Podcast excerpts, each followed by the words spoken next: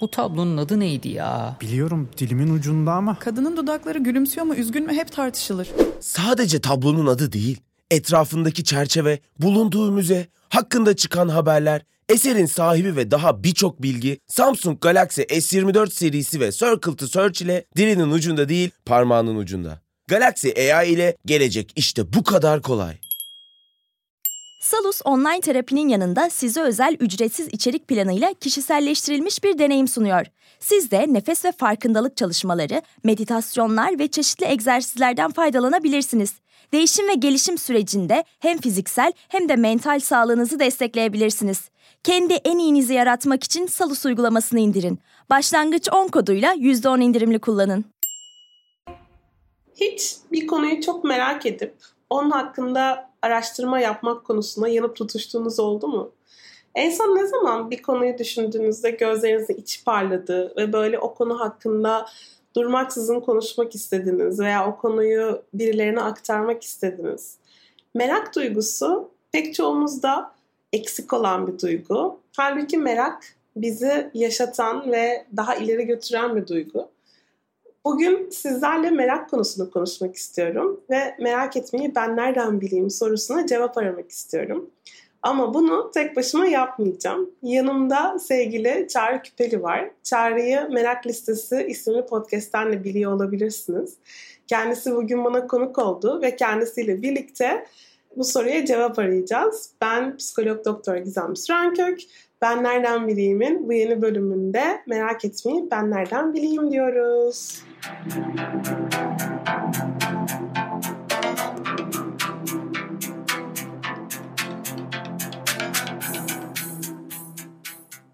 Hoş geldin Çağrı'cığım. Hoş bulduk. Ya çok teşekkür ederim davet için. Hani kendimi şanslı hissediyorum merak konusuyla böyle olunca bir de yakın ilişkiler tarafından seninle beraber sohbet etmek kısmı beni çok heyecanlandırıyor. Çünkü senin ilk böyle podcast'ınızı bana konuk olmuştun. İlişkiler üzerineydi. Ondan sonra canlı podcast'ler de yaptık. O yüzden şu an böyle daha rahat bir şekilde buradayım. Ama artık seninle kaçıncı rodeomuz bilmiyoruz. evet bir de tabii sorun merak üzerine olunca ben de cevabını biliyor muyum merak ettiğim konular bir tanesi. Emin değilim. Çağrı'ya ben e, konuk olduğumda Çağrı ilişkilerle ilgili en çok neyi merak ediyorsun gibi bir soru sordu bana ve ben kala kaldım. Yani neyi merak Her şeyi. Bir dakika ama en çok neyi merak ediyorum diye.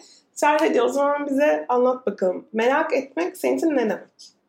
Ya merak etmek herhangi bir konuda aslında derinlemesi öğrenme isteği bende bir şey gibi geliyor. Yani bir konuyla ilgili herhangi bir şeyle ilgili kısıtlayamıyorum kendimi ama bazı dönemlerde belli daha öne çıkıyor içimde ve o merak ettiğim konuyla daha fazla araştırma, daha fazla bu konuda uzman olan kişilerle sohbet etme ya da hiç alakası olmayan kişiye gidip o konu hakkında ne düşünüyorlarmış diye sorma isteği canlanıyor bende. Ve bu çok çocuksu geliyor bana içimde canlandığı zaman. Çünkü o sorunun cevabını bulmadığımda içimdeki ses sürekli onunla ilgili yeni sorular bulmaya çalışıyor, böyle üretiyor ve koşmak istiyorum onun peşinden. Ve o böyle açlık gibi doyurmak istediğim bir şeye dönüşüyor. İlk böyle aklıma gelen bu bendeki. Şimdi sana psikolog tarafından sormak istiyorum. ne diyor? Ya çocukken de meraklı bir çocuk muydun? Evet fazlasıyla meraklıydım. Peki yani çocukluğun dışında merak duygunun sende yarattığı ilk şey ne? İmge ne? İlk... Meraklı çağrıyı düşün yani. Nasıl bir şey canlanıyor gözünde? Çok fazla soru soruyordum ama sonraki sorulardan sonra canlanan asıl imge ansiklopediler canlanıyor gözümde. Bizim zamanımızda ansiklopediler vardı arkadaşlar. Ya evet çünkü şeydi çok fazla soru sorunca aileler çok fazla soru soran çocuk istemez yani susturmak isterler. Ben de onun çare olarak evde ne var? Ansiklopediler var. Aa tamam ben bunları bununla ilgili okuyayım olmuştum. Tabii sonunda bunları okuyup anlatınca da bu sefer çok ukala çocuk şeyi imgesi canlanıyor. en çok neyi okumayı senin hatırlıyorsun? Var mı öyle bir şey? Ya hatırladım aslında bir şey yok ama bilimle ilgili şeyleri daha çok okumayı sevmiştim. Ansiklopedide özellikle konular olduğu zaman biri o. iki de tarihle ilgili konulardı galiba. Hani mitolojiyle ilgili konular hmm. ikisini birleştirdiğim zaman diyebilirim. O konulara bakmak böyle daha keyifli geliyordu. Peki bugünkü çağrının en çok merak ettiği alanlar benzer mi? Benzer değil aslında ya. Ya tabii ki yine benzerlik var. Mitoloji hala benim için ön tarafta. Ama son özellikle de 5 yılımda daha çok şey yaptığım şey insan nasıl öğrenir sorusunun biraz daha peşindeyim. Bu sorunun cevabını bulamayacağımı bildiğim için de bu hep böyle gündemimde sıcak kalıyor. Yeni bir konuyu insan nasıl öğrenebilir? Bu konuda aslında neler, hangi sorular daha çok cezbeder? Ya da insan neden bunları merak etmiyor soruları daha çok ön planda şu anda. Peki mesela elinde sihirli bir değnek olsaydı insanların en çok neyi merak etmesini isterdin? Ah bu soruya çeşitli cevaplarım var. İlk tabii öyle kendim şey hissettim. Öyle Mr. Turkey'de, Mr. Turkey'de soru. Bu arada dinleyenlere şunu söyleyelim. Çağrı'ya daha önce ben soracağım soruyu söylemedim. Gerçekten çok spontan çekiyoruz podcast'ı. Ee, ve o yüzden Çağrı da bilmiyor ne soracağım. Ben de bilmiyorum bu arada. Devam ediyoruz bakalım neler çıkacak. Teşekkür ederim bana vakit kazandırdığını düşünmem için. ya ilk başta galiba insanların şeyin olarak hani neyi merak etmesi isterdim? Kendilerini merak etmesi isterdim. Çünkü baktığım zaman özellikle şu anki şeyde, içsel dünyada kendimizle ilgili bağlantıları, kendimizi sevmediğimiz sürece, kendimizle aslında o bağlantıyı güçlendirmediğimiz sürece sanki başka şeylere de o kadar nasıl diyeyim keyifle ve merakla bakmıyoruz gibi. Ya da baksak bile hep taraftan aslında onlar tam oturmuyor. Bir yerler eksik kalıyor. O yüzden kendi içine döndürmek insanlar çok iyi gelebilir gibi geliyor. Çünkü bir taraftan tabii çok ulvi ama hani barışta sağlayacak şeyden bir tanesi gibi geliyor. O yüzden tam bir Mr. Turkey konuşması oldu bu. ama onun dışında da galiba baktığımda şey olabilir ya. Yani neden aslında merak konusunu konuşuyoruz madem? Neden merak dediğimiz zaman herkes aslında bunun e, çok fazla yapılmaması gerektiğini düşünüyorlar zihinlerinde. Belki bunu değiştirmek isterdim. Merak edilmemesi Evet. gerektiğini düşünüyorlar anlamda Doğru. söylüyorsun. Merak kediyi öldürür falan gibi Evet, şeyler yani bunun var. gibi tabii daha argoda Türkçe'de daha Oralara de var. girmiyorum, girmiyorum. Yani onun gibi soruların neden? Çünkü merak aslında bence öğrenmemizi sağlayan, hayatta kalmamızı sağlayan ve sürekli gelişen dünyada o belirsizlikle dolu bir dünyamızda bizi yeni beceriler kazanmamızın en kolay ve en basit yolunu açan beceri. Ama hepimiz o kadar korkuyoruz ki yeni bir işe girdiğimizde merak ettiğimiz soruları sormuyoruz. Yeni bir ilişkiye başladığımızda zihnimize gelen meraklı soruların hiçbirisini sormak istemiyoruz çünkü ya sorarsam ya korkutursam oluyor. İş yerinde de öyle. Yeni arkadaşlar tanıştığımızda da benzeri. Eğitim veriyorum. Eğitime geliyor insanlar bir dolu soruları var ama sormuyorlar. Sonra birkaç gün sonra gelip Aa, ben sana bu soruyu soracaktım ama sormadım. Neden sormadın? Çünkü meraklı görünmek istemiyor. Bu bir sebep. Ben e, şunu da görüyorum bu arada konuştuğum insanlarda. Merak ettikleri soruları öğrenecekleri cevapları öğrenmekten korktukları için de sormayabiliyorlar. Yani mesela diyelim ki bir ilişkiye başlıyorlar ve o insanı tanımaktan korkuyorlar. Çünkü öğrendikleri cevaplar onları o ilişkiye daha çok bağlayabilir ya da o ilişkiden kaçırabilir. Yani sadece kendi görüntü hani nasıl karşı taraf beni algılayacaktan öte ya bu cevaplarla baş edemezsem sorusu da olabiliyor. Evet. Benim son en azından flörtüm bu yüzden bittiği için biliyorum. evet. Senin gündeminde neler var merakında son dönemde? Bak yine sordun. evet. Dayanamıyorum. Ya ben senin o az önce Mr. Turkey, Mr. Turkey cevabında olduğu gibi aslında kendimizi, kendimizle ilişkimizi merak etmek doğal olarak bir psikolog olarak benim için çok önemli. Çünkü kendi davranışlarımızın altında yatan şeyleri yakalayabildiğimizde onları değiştirmek ya da kabullenmek önemli oluyor. Bu arada istersen şey de söyleyeyim. Gelecek hafta kabul etmeyi ben nereden bileyim hakkında konuşacağız. O yüzden kendimizi kabul etmek de önemli bir tema burada. Yani kendimizdeki doğruları, yanlışları nasıl kabul edebiliriz? Kendimize nasıl daha iyi bir ilişki kurabiliriz? Bu da önemli bir şey haline geliyor. Ama bir yandan da bence şu soru geliyor insan hakkında. Kendimi tanımaya çalışırken kendimle çok mu meşgul oluyorum? Ve acaba öyle olunca dış dünyada olup biteni kaçırıyor muyum? Çünkü bazen bu da insanları endişelendirebiliyor yani. Çok mu kendime dönüyorum? Mesela sen meraklıyken çok mu kendi içinde yaşıyorsun merakını? Çünkü bence yaşamıyorsun. Bir sürü konu kalıyorsun, konuşuyorsun başka insanlarla. Hem kendi içimde yaşıyorum hem yaşamıyorum. Bazı soruların cevaplarını çok fazla şey vermiyorum. Kendim o konuyla ilgili özellikle bir şeyse çok kendimi bilmediğimi hissettiğim bir konuysa genelde sormaya ya da kenarda araştırma yapmaya doğru geçip çekilip kalıyorum yani şey yapmıyorum, öne çıkmıyorum. Ama sormaktan kaçmıyorum. Özellikle de podcast yapmaya başladığımdan beri artık daha rahat bir şekilde merak ettiğim konuları soruyorum.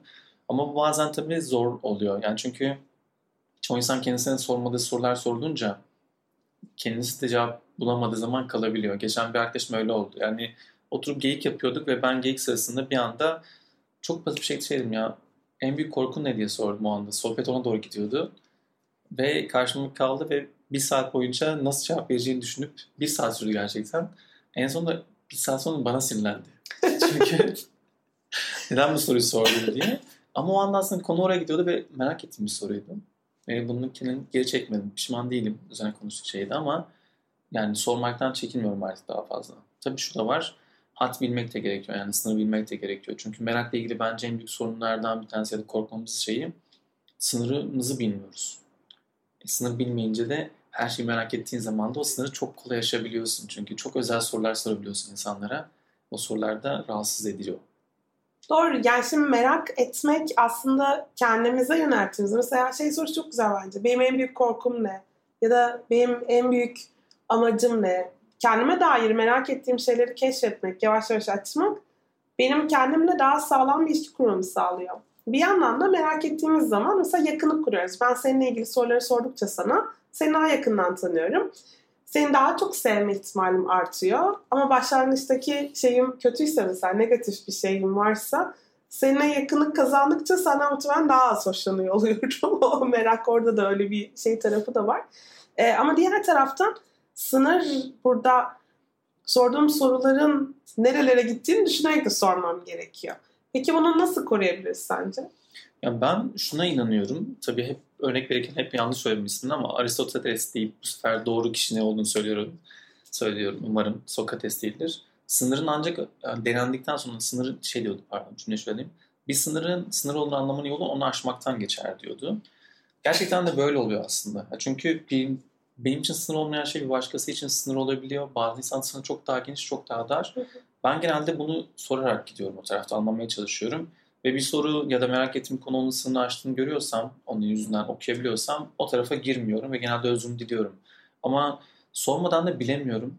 O yüzden de bazen haddim olmadan bazı şeyleri burnumu soktuğumda olabilir. Çünkü o yüzden öyle görünüyorum. Bir taraftan da dışarıdan da merak sitesi olunca merak da çok ilişkilendirildiğim için şeyi var. O yüzden de insan bunu birazdan tolere gösteriyorlar diye düşünüyorum şu an çevremden. Ama bu çok net geliyor bana yani o sınırı aştığını görüp de ondan sonrasında ona göre aksiyon almak belki de değişmeden, daha fazlasına gitmeden orada durabilmek bana iyi gelen bir şey. Tabi bu da şunu da getiriyor bana şeyde. Merak etmenin bir sınırı yok çünkü. Yani hayal gücümüz o kadar geniş ki sorular da öyle ve ne kadar çok soru sorarsak o kadar fazla aslında öğrenme şeyimiz oluyor. Ama bazı sorular için de cevaplarını bulmayı beklememek gerekiyor bence. Benim taraftan heyecanlandıran tarafı o yani doğru soruyu sorabilmek. O yüzden bir konuyu farklı nasıl sorabilirsin? Bu mesela benim çok güzel bir merak konusu. O zaman mesela diyelim ki bir soruyu sordun ve karşıdaki insan bu sorudan rahatsız oldu. Aynı soruyu başka şekilde de sorabilirsin. Evet, tercih etmesem de bazen deniyorum karşımdaki kişiye göre. bu şey değil mi psikologlar? Psikologlar kesinlikle Sokratik yönlendirme çok iyi yapıyorlar. Ve hani onlardan gelen şeyler. Ya ama rahatsız ettiği zaman da eğer zaten yakınlığımız varsa onun üzerine konuşmak da bana iyi gelen şey. Yani çünkü birisinin bir şey rahatsız ediyorsa benden alakalı olmayabilir. Ama işte orada da hazır buluştuk önemli. Yani bana sorduğu zaman bazen rahatsız olduğum sorular o zaman o anda konuşmaya hazır değilim. Ama biraz demlenme süresi verirsem hazır olabildiğim noktaya gelebiliyorum. O yüzden de merak bana bu şeyi gösteriyor. Biraz böyle şey yaptım. Ben çok hoşuma gitti bu konu. Çünkü şey gösteriyorsun aslında çok doğru bir noktada şunu anlatıyorsun. Biz kendi sınırlarımızı kendimiz korumalıyız. Yani bize sorulan sorulara cevap verip vermemek aslında bizim tercihimiz. Yani ben o konuyu konuşmaya hazır olabilirim, olmayabilirim. O konuyu konuşmaktan hoşlanabilirim, hoşlanmayabilirim. Ama bu benim inisiyatifim ve benim sana söylemem lazım. Çağır ben bu konuyla ilgili konuşmak istemiyorum. Ya da ya bu konu biraz beni geriyor, daha sonra konuşsak. Ya da şu anda yorgun hissediyorum, stresliyim, bu konuyu hiç açmayalım. Bunların hepsi aslında hayır demenin farklı yolları ama bir yandan da kırıcı bir şey değil çünkü benim de sınırlarım var ve bunları sevdiğim bir insana aktarabilmek de benim en doğal hakkım. Ve iyi bir ilişkiniz varsa sen de tamam hiç sorun değil tabii ki diyebilirsin ve hayatımıza normal devam edebiliriz aslında. Kesinlikle. Yani bana öyle geliyor zaten. Çünkü benim işte şeyimde hayır de evet kadar değerli geliyor bana. Çünkü hatta Marsh Rosenberg'in sözünde şey diyordu. Hayırın içerisinde fark etmeniz milyonlarca farklı seçenek ve olasılık vardır. Bunları nasıl gördüğün aslında seni belirliyor. Ama biz galiba hayır cevabını çok sevmediğimiz için evet. hayır olunca o seçenekleri göremiyoruz, körleşiyoruz orada. Aslında meraklı bir insan için her hayır yeni bir tane evete doğru açılan bir kapı açıyor. çok felsefi bir şey söyledin. Şey geldi aklıma. Ee, ya hayırdan hoşlanmıyoruz çünkü hayırı çok kişisel alıyoruz. Sanki Mesela sen bana bir şey sordun ve ben Çağrı konuşmayalım dedim. Senin o anda aklından geçen şey Gizem bu konuyu konuşmak istemiyor değil de Gizem benimle bu konuyu konuşmak istemiyor. Beni reddetti. Seni reddetti. Beni arkadaşından çıkarttı. Aynen yani hayır.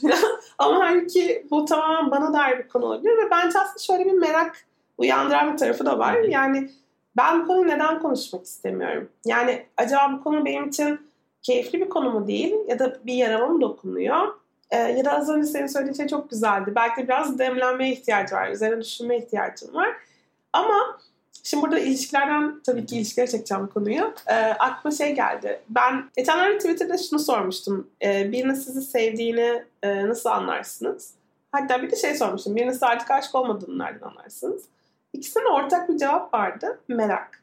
Yani biri bizi merak ettiğinde onun bizi sevdiğini anlıyoruz. Ve biri bizi merak etmediğinde onun artık bizimle ilgisinin azaldığını anlıyoruz. Yani merak aslında burada mesela çok kullanılan bir şey değil mi? Birini merak etmek. Yani hatta orada şeyde Flanner söylüyordu değil mi? Birisine karşı aslında merak onunla ilgili olan sevgi gösterir ama sevgi sizin karşıtı nefret değil de umursamamazlıktır, kayıtsızlıktır diyordu. Merak etmemek. Gerçekten bu no, çok net yani. Ben de birisinden çok hoşlandığım zaman Instagram'da girip postuma baktığımı, beğendi mi, story'ime, hikayelerime bakıyorum diye bakıyorum. Ve birisinden ne zaman aslında bayağıdır hoşlanmadığımı düşündüğümde fark ettim ki girip storylerime bakıp kim bakmış şey bakmıyorum artık. Kontrol etmiyorum. Çünkü merak etmiyorum o tarafı. Ve evet tamam bir geçiyormuşum. Geçen bunun üzerine konuşurken ya da belki senin tweetinden sonradır bunu fark ettim. İlginç geldi. Ha, evet tamam. Okey falan oldum gerçekten. Burada şeyi söyleyebilir miyim? O zaman Çağrı'nın kendisine hoşlanıp hoşlanmadığını merak eden insanlar bunu takip edebilirler. Bakıp bakıyormuş mesaj atıyorum ben. Aa gördüm. Çağrı burada kendimizi merak etmekten bahsetmişken bir küçük bir ara verelim ve şeyi sormak istiyorum ben dinleyicilere. Relate app'i duydunuz mu? Hiç kullandınız mı? E, Relate bizim üzerine çalıştığımız ve çok sevdiğimiz bir uygulama. Relate'te kendimizi tanıma yönünde ortaya çıkardığımız bir sürü yolculuk var. Bu yolculuklarda sizin özellikle üzerine uğraşmak istediğiniz bir konuyu seçip o konuda 30 e, adım boyunca kendinizle aslında uğraşıp e, çok daha kendinizi keşfederek daha iyi hissetme yolculuğuna çıkıyorsunuz. Eğer aranızda hiç denememiş olanlar varsa belki bu podcast'i dinledikten sonra Relate'i bir yükleyip bakabilirler nasıl hissettiklerini onunla ilgili. Onunla bir söylemeden geçmeyeyim istedim. Teşekkür ederim. Sence gelecek nasıl olacak? Gördüğün her şey hakkında anında bilgi sahibi mi olacaksın? Gecenin karanlığında çok uzaklarda bir baykuşun kanat çırpışını hemen önündeymiş gibi mi göreceksin? Ya da duydukların senin için dönüp bakabileceğin notlara mı dönüşecek? Şimdi cebinden Samsung Galaxy S24 Ultra'yı çıkar. Bunların hepsi işte bu kadar kolay. Çünkü Galaxy AI ile yapay zeka çağı başladı. Galaxy S24 Ultra ile gelecek seni bekliyor. Salus uygulamasında klinik psikologların yanında online görüşme yapabileceğiniz farklı uzmanlar da var. Çocuk gelişim uzmanı, diyetisyen veya fizyoterapist. Bu sayede değişen ihtiyaçlarınıza uygun beslenme, egzersiz ve sağlıklı yaşam rutinleri oluşturabilirsiniz. Salus uygulamasını indirin ve başlangıç 10 koduyla %10 indirimden yararlanın. Detaylar açıklamalarda ve salusmental.com'da.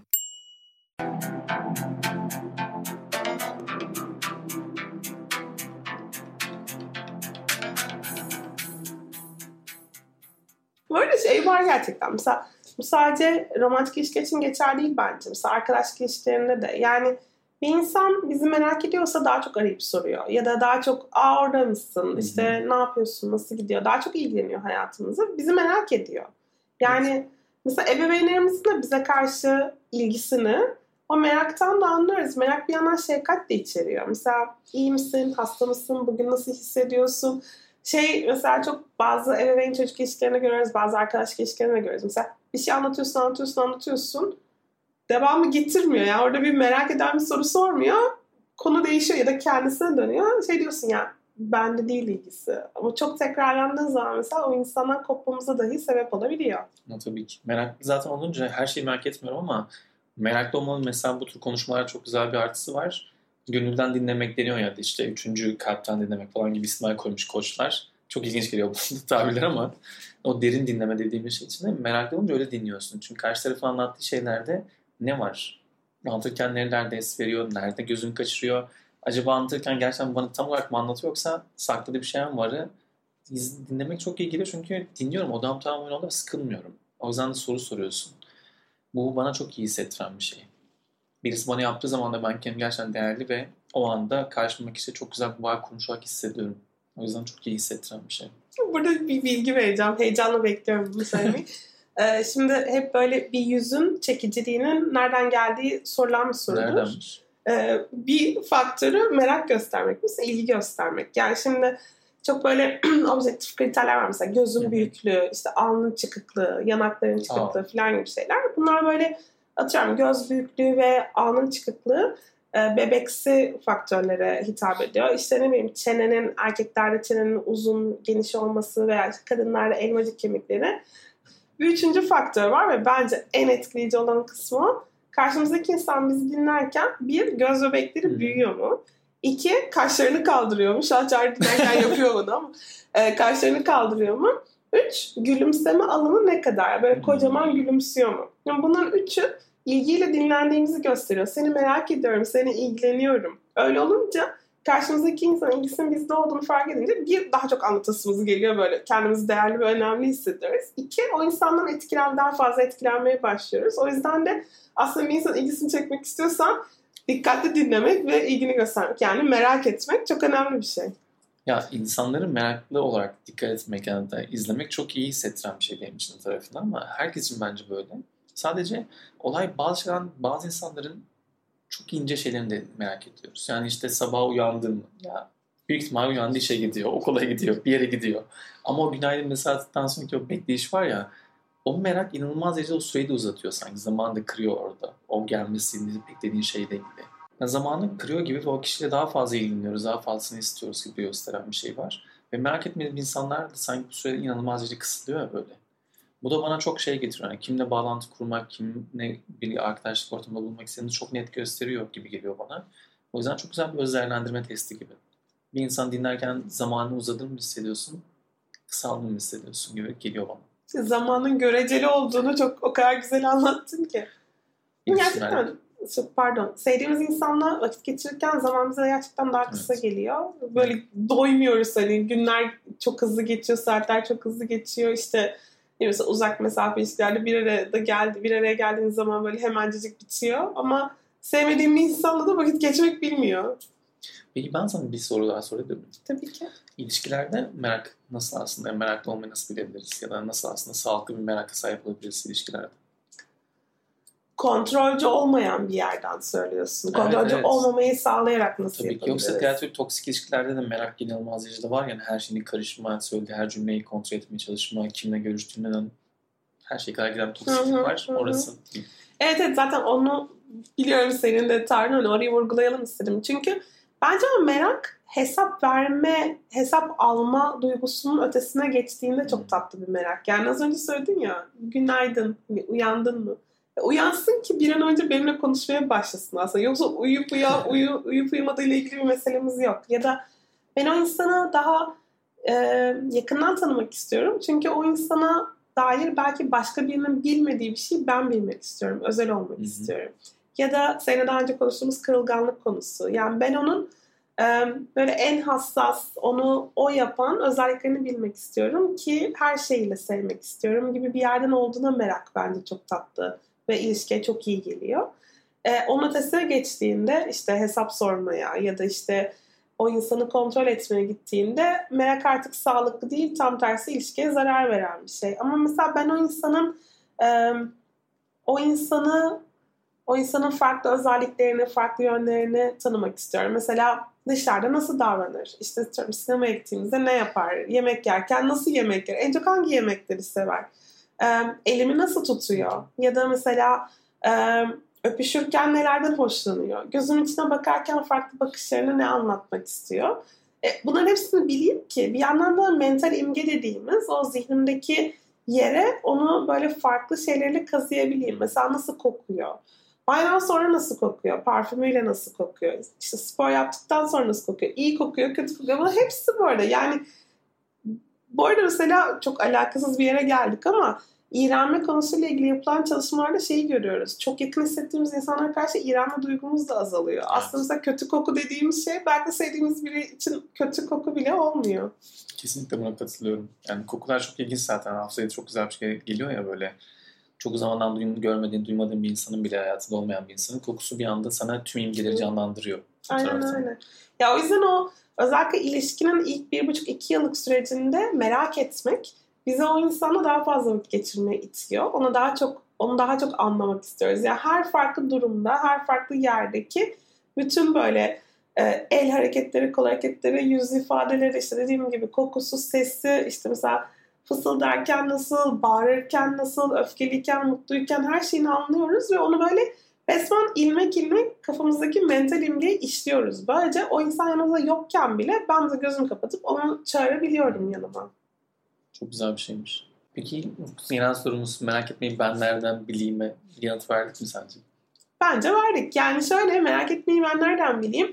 Öncelikle şöyle düşünüyorum ben. Merak konusun aslında ilgiyi çağrıştırıyor ya. Yani merak eşittir ilgi.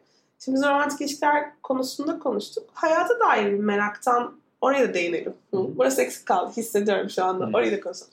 Şimdi hayata karşı bir merak duymadığımızda sence nasıl bir yaşantımız oluyor?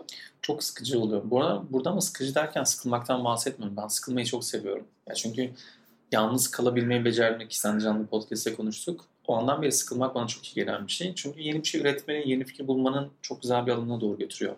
Burada bahsettiğim sıkıcı hali hiçbir şey yapmaktan, hani yemekten zevk almamak, yürümekten zevk almak, insanla buluşmaktan zevk almamak hali. Çünkü merak etmeyince zaten insan her şeyi bildiğini düşündüğü bir evreye giriyor.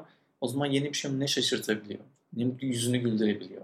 Ne de işte herhangi birisiyle yeni bir şey konuşmak istiyor. Çünkü artık onların hepsi boş gelmeye başlıyor gibi geliyor bana. Bu da sanki hayata dair küsmek ve bir taraftan da belki ileri doğru depresyon doğru giden bir yolu açıyor gibi geliyor bana. Sana nasıl geliyor? Ya, tamam söyleyecektim. Daha depresif bir yere sürüklüyor bizi. Ee, ve aslında yaşam amacımızı kaybediyoruz gibi neredeyse. Umut etmeyi Umut etmek, hayal etmek. Yani e, üretmekten geçiyor ya. Bence yani benim için yaşamın anlamı hep üretmekten geçiyor. Üretmek için ama merak etmem ve daha fazlasını merak etmem lazım. Öyle olunca da bir amaç doğrultusunda farklı sorular sormam. O soruların cevaplarını bulmam. Çünkü o amaca ilgi göstermem lazım. O da merakımın canlı olması anlamına geliyor. O yüzden de hayal kurmak, işte kendimizi farklı yerlerde e, farklı şeyler yaparken düşünmek, oralara nasıl ve ne şekilde gidebiliriz onlara e, onlara sorularını sormak sanki hayata dair merakı canlı tutan bir şey gibi bence. Evet zaten yaratıcılık dediğimiz şeyin içerisinde tamamen merak var. Yani farklı hiçbir bir alakalı olmayan iki tane nesneyi yan yana alıp bunların aslında nasıl bir birlikte bir bağlantısı olacağını sormak. Mesela geçen gün ben hem Instagram'dan yaptım hem de işte bir yerde ders veriyordum orada da bunu yaptım. Bir dinozor fotoğrafıyla bir tane bardak fotoğrafını koydum ve dedim ki bunlar nasıl nasıl bir bağlantı var? Şimdi normalde hiçbir şey yok gibi gözüküyor. Ama biraz aslında yaratıcı dediğim şeyde bir kilit var. O kilit açıldığı anda bağlantılar gelmeye başlıyor. Bu da merakla oluyor zaten. O merak ettiğim için bunları yapıyoruz. Yeni bir şey yaratabiliyoruz. Hayatı daha iyi umut ediyoruz ve diyoruz ki ya şu an değil ama 10 yıl sonrasında gerçekten dünyayı şöyle değiştirebiliriz. Ve benim gördüğüm fikirler de bunlar deyince heyecanı da yaratıyor.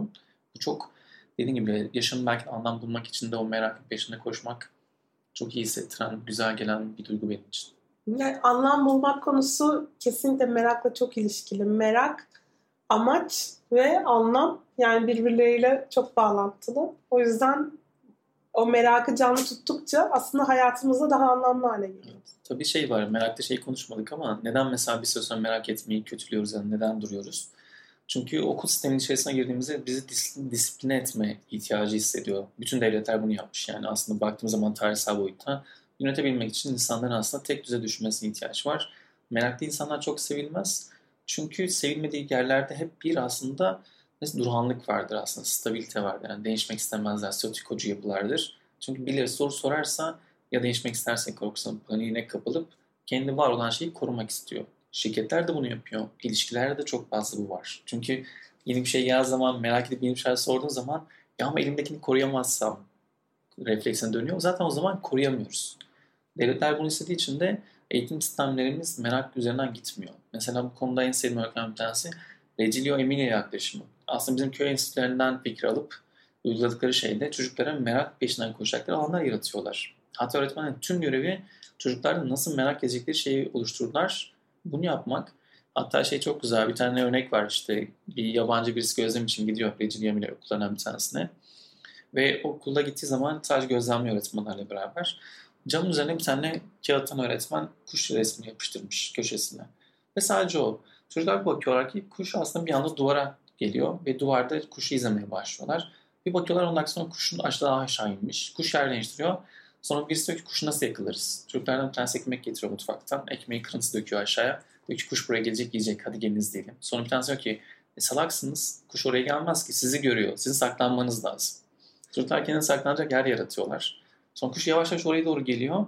Sonra ki biz bunu yakalayalım bir tane yuva yapalım. Gelip kendine yuva yapıyorlar. Kuş o yuvaya girecek diye bekliyorlar. Sonra kuş tabii ki gölge geldiği zaman üzerinden geçiyor ve girmiyor.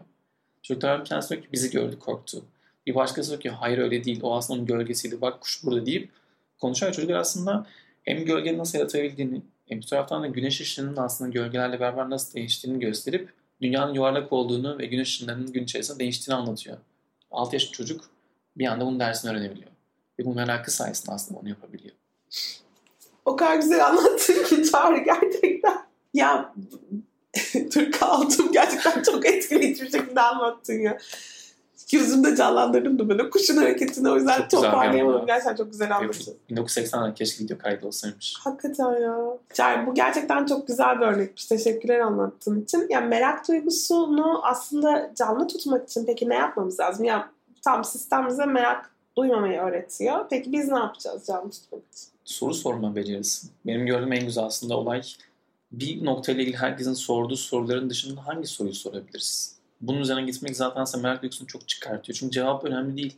Yani neden bu soru yerine şu soruyu sorayım? Bu soru nasıl insanlarda etki bırakıyor gibi yeni sorular sormaya başladığımızda ve cevabın tek değil de çok farklı olabileceğini, çok fazla olabileceğini fark ettiğimizde zaten o bence o şeyde verdiğim, yaratıcıda verdiğim örnek gibi o kilit açılıyor ve sormaya başlıyoruz. Ve beslemek için de sürekli farklı alakası olmayan yani pratiklerden bir tanesi alakası olmayan nesneleri alıp bunların arasında bağlantı kurmak için sorular sormaya başlamak. Sonra gelen cevapların ne kadar absürt ya da saçma olduğundan çok ne kadar eğlenceli olduğunu görüp kendini eğlendirmekten geçiyor. Ve merak böyle bence tekrardan canlanıyor. Ve tabii ki etrafımızda bizim gibi merak edecek insanları toplamaya başlamak. Çünkü hep var yani bizim hissettiğimiz duyguları da bizi de aslında etkileyen kişiler çevremizdeki bizim oluşturduğumuz insanlar. Bazı insanlar merak duygusunu da istemiyor yeni bir şey istemek için. Onların yanında merak etmekten de kaçıyoruz. Yani ben mesela bazı insan yanındayken çok soru sormuyorum. Geçen birisi dedi ki bana Çağrı sen konuşuyor musun? Hiç bizle konuşmuyordun. Yani evet. Çünkü Güzel bir gözlem. orada fikirlerimi çok söylemeyi tercih etmiyorum. Orası çünkü öyle bir bana şey vermiyor. Meraklı olmayı ya da soru sormayı vermiyor. O yüzden çevreyi de biraz buna göre değiştirmek bizim gibi düşünen ya da farklı düşünceleri olan insanlarla kulüpler kurmak mesela güzel bir yöntem oluyor. Bu söylediklerin üzerine üç tane şey söylemek istiyorum ilişkilere Oo. dair. Ee, birincisi çok sorulan bir soru. İlişkimdeki tutkuyu nasıl canlı Hmm. tutarım? Soru sorarak. Aslında gerçekten uzun süreli ilişkilerde dahi birbirimize sormadığımız çok fazla soru var. Aslında ilişkilerin başında da yakını kurmak için de hatta e, şeyde koyalım e, ilişkilerde yakını kurmayı sağlayan 36 soru vardır. Hmm. Art Aron'ın e, çok ünlü bir çalışması. O 36 soruyu henüz birbirinize hiç sormadıysanız sorabilirsiniz şimdi. Ve aslında uzun süreli ilişkilerde de bence insanların birbirlerine sorabilecekleri çok soru var. Hatta yani çok basit bir günün nasıl geçtiği, bugün neler yaptığı sorusu bile çok şey değiştirebiliyor. Çünkü bunu çok ihmal edebiliyoruz. Yani aynı evin içinde ev arkadaşı gibi olup birbirini hiç sormadan sadece beraber yan yana oturup yemek yiyen ve yatan insanlara dönüşebiliyoruz. Halbuki bugün neler yaptığın, günün nasıl geçtiği, kimlere kızdın, kimlerle mutlu olduğun soruları bile ilişkideki tutkuyu, canlılığı artırabiliyor. Bu birinci söylemek istediğim şey. İkinci söylemek istediğim şey yine aslında sağlıklı ilişkiler bizi keşfetmeye yönlendiren insanlarla kurulan ilişkiler. O yüzden eğer bir insan sizdeki merak duygusunu teşvik ediyorsa, besliyorsa o ilişki aslında e, güzel bir noktaya kesinlikle değiniyor. Onu da söylemek istiyorum. Bir üçüncüsü de bahsettiğim kulüplerle ilgili. E, mesela bir ilişkiniz yoksa ve e, yeni bir partnerle birlikte olmak için fırsat arıyorsanız aslında bu tarz kulüpler flört etmek için çok iyi. Neden? Çünkü ilgi alanlarımızın ortak olduğu insanlarla tanışmak, onlarla flört etmek aslında daha sağlıklı bir ilişkiye götüren bir yol bizi. O yüzden bu tarz kulüpleri araştırmak ve e, onlarla ayrılmaya çalışmak iyi bir fikir olabilir diye böyle küçük tiyolarda eklemeden geçmeyeyim dedim. Çok iyi yaptın. Çok da iyi geldi. Çok teşekkür ederim. Ben çok teşekkür ederim katıldığın için. Çok bence keyifli bir sohbetti. Evet benim için öyle zaten. Çok şanslıyım o konuda. Çok teşekkür ederim. Ben de teşekkür ederim. Dinleyen herkese çok teşekkür ederiz. Ee, Çağrı'yı da beni de sosyal medyadan e, takip etmiyorsanız edebilirsiniz. Her zaman bize sorularınızı gönderebilirsiniz. Herkese sevgilerimizi gönderiyoruz. Hoşçakalın. Hoşçakalın. Boğa ve Venüs arasında 120 derece üçgen açılarla desteklenecek. Yeni ay ve devam eden süreçlerde tutumlarımız önem kazanacak. Özetle pozitif olun. Notlarını istediğin gibi özetleyen not asistanı Samsung Galaxy S24 serisinde. Galaxy AI ile gelecek işte bu kadar kolay. Salus yetkin psikologları ile terapiyi her yerden ulaşılabilir kılmaya devam ediyor. Yaşam tarzı değişiklikleri, adaptasyon sorunları, yalnızlıkla başa çıkma gibi konularda online terapi desteği için Salus uygulamasını indirin. Başlangıç 10 koduyla %10 indirimli kullanın.